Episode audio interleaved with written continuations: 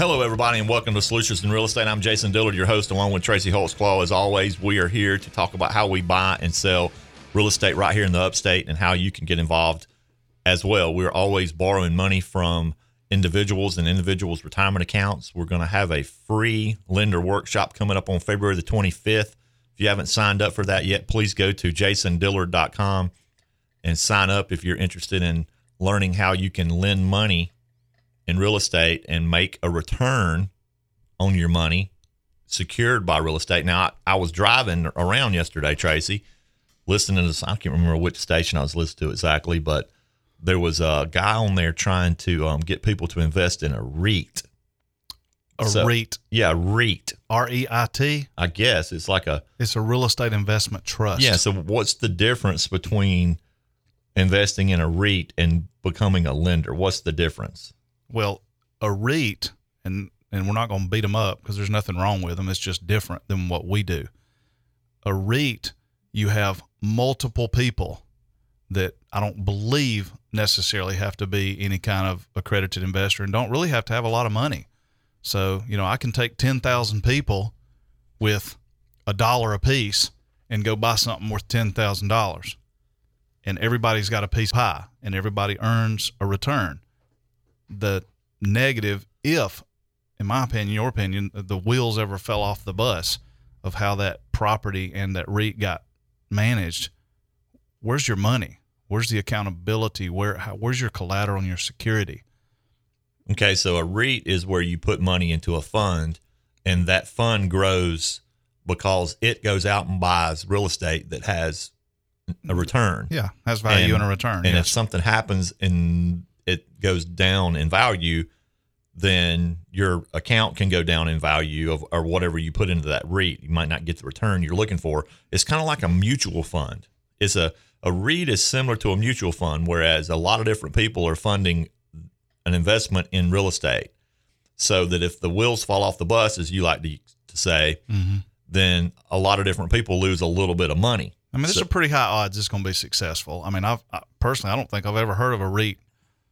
You know, the wheels falling off the bus going south. So I mean, I'm, I'm they work, I'm sure, but right. Just like mutual funds work. Yeah, that's right. But the way we do it is, you know, we have one lender, one person's money in one property, with the value of that property being considerably more than they loan us, usually in the ballpark of 30%, give or take. Right. So a REIT may go out and buy a big office building worth $10 million and they buy it for $10 million because they raised $10 million. And then the return that the people that own a piece of that REIT is determined by how well that office building is run, run and how many people pay rent and expenses and everything. Correct. So they're mutually going to make a profit or not make a profit depending on how well it goes. And most of the time, they're going to do pretty good because real estate's a pretty good investment. However, if you invest money with us, we bought we borrow money. We don't pool money. We don't put, money together with other people's money. So you get a fixed contracted return.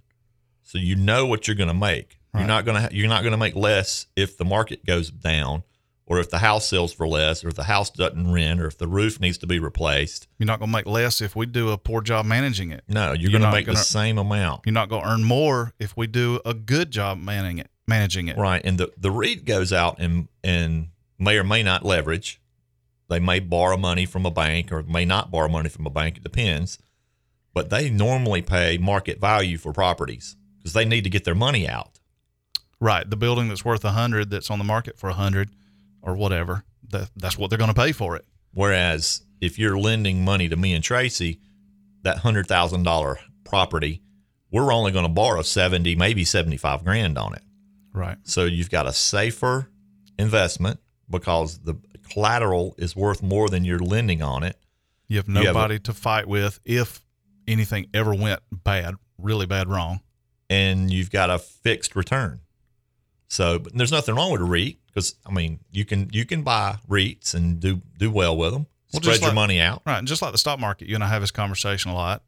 Talk about it on the air. You know, we, we kind of make fun of the stock market and what it does, but, you know, we never would encourage everybody on the planet to bail from the stock market. I mean, it serves a function, it does what it does.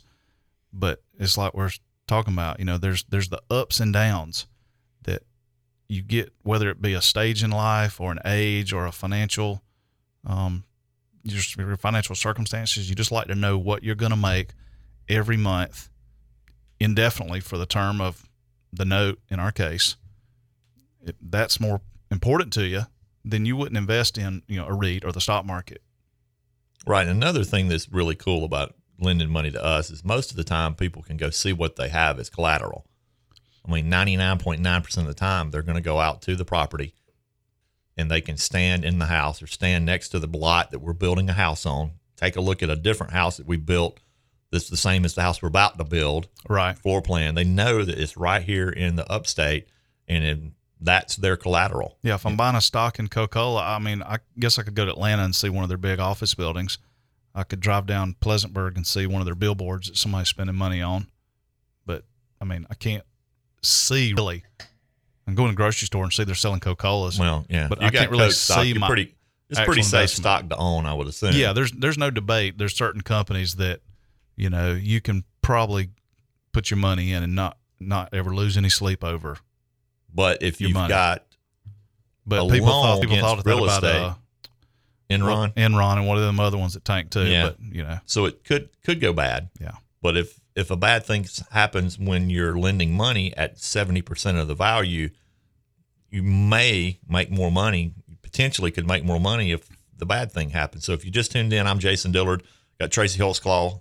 Um, we're buyers of real estate, and we borrow money from individuals and individuals' retirement accounts to buy the real estate that we buy and we're going to do a free lender workshop up on February the 25th and explain to everybody exactly how it works when you lend money. Why would you want to lend money instead of investing in other things? Well, a lender can get a fixed return, a lender can get collateral, a lender can go see the property that they've lent on and they know that it's a safe place to invest because that tangible asset is the collateral that's backing up their mortgage that they're going to receive. They're going to receive a note that's a promise to pay. They're going to have a recorded mortgage. They're going to have collateral um, as far as the uh, um, borrower. Have a borrower that's experienced, that knows what they're doing, that knows how to borrow the money and get it paid back after they complete the transaction.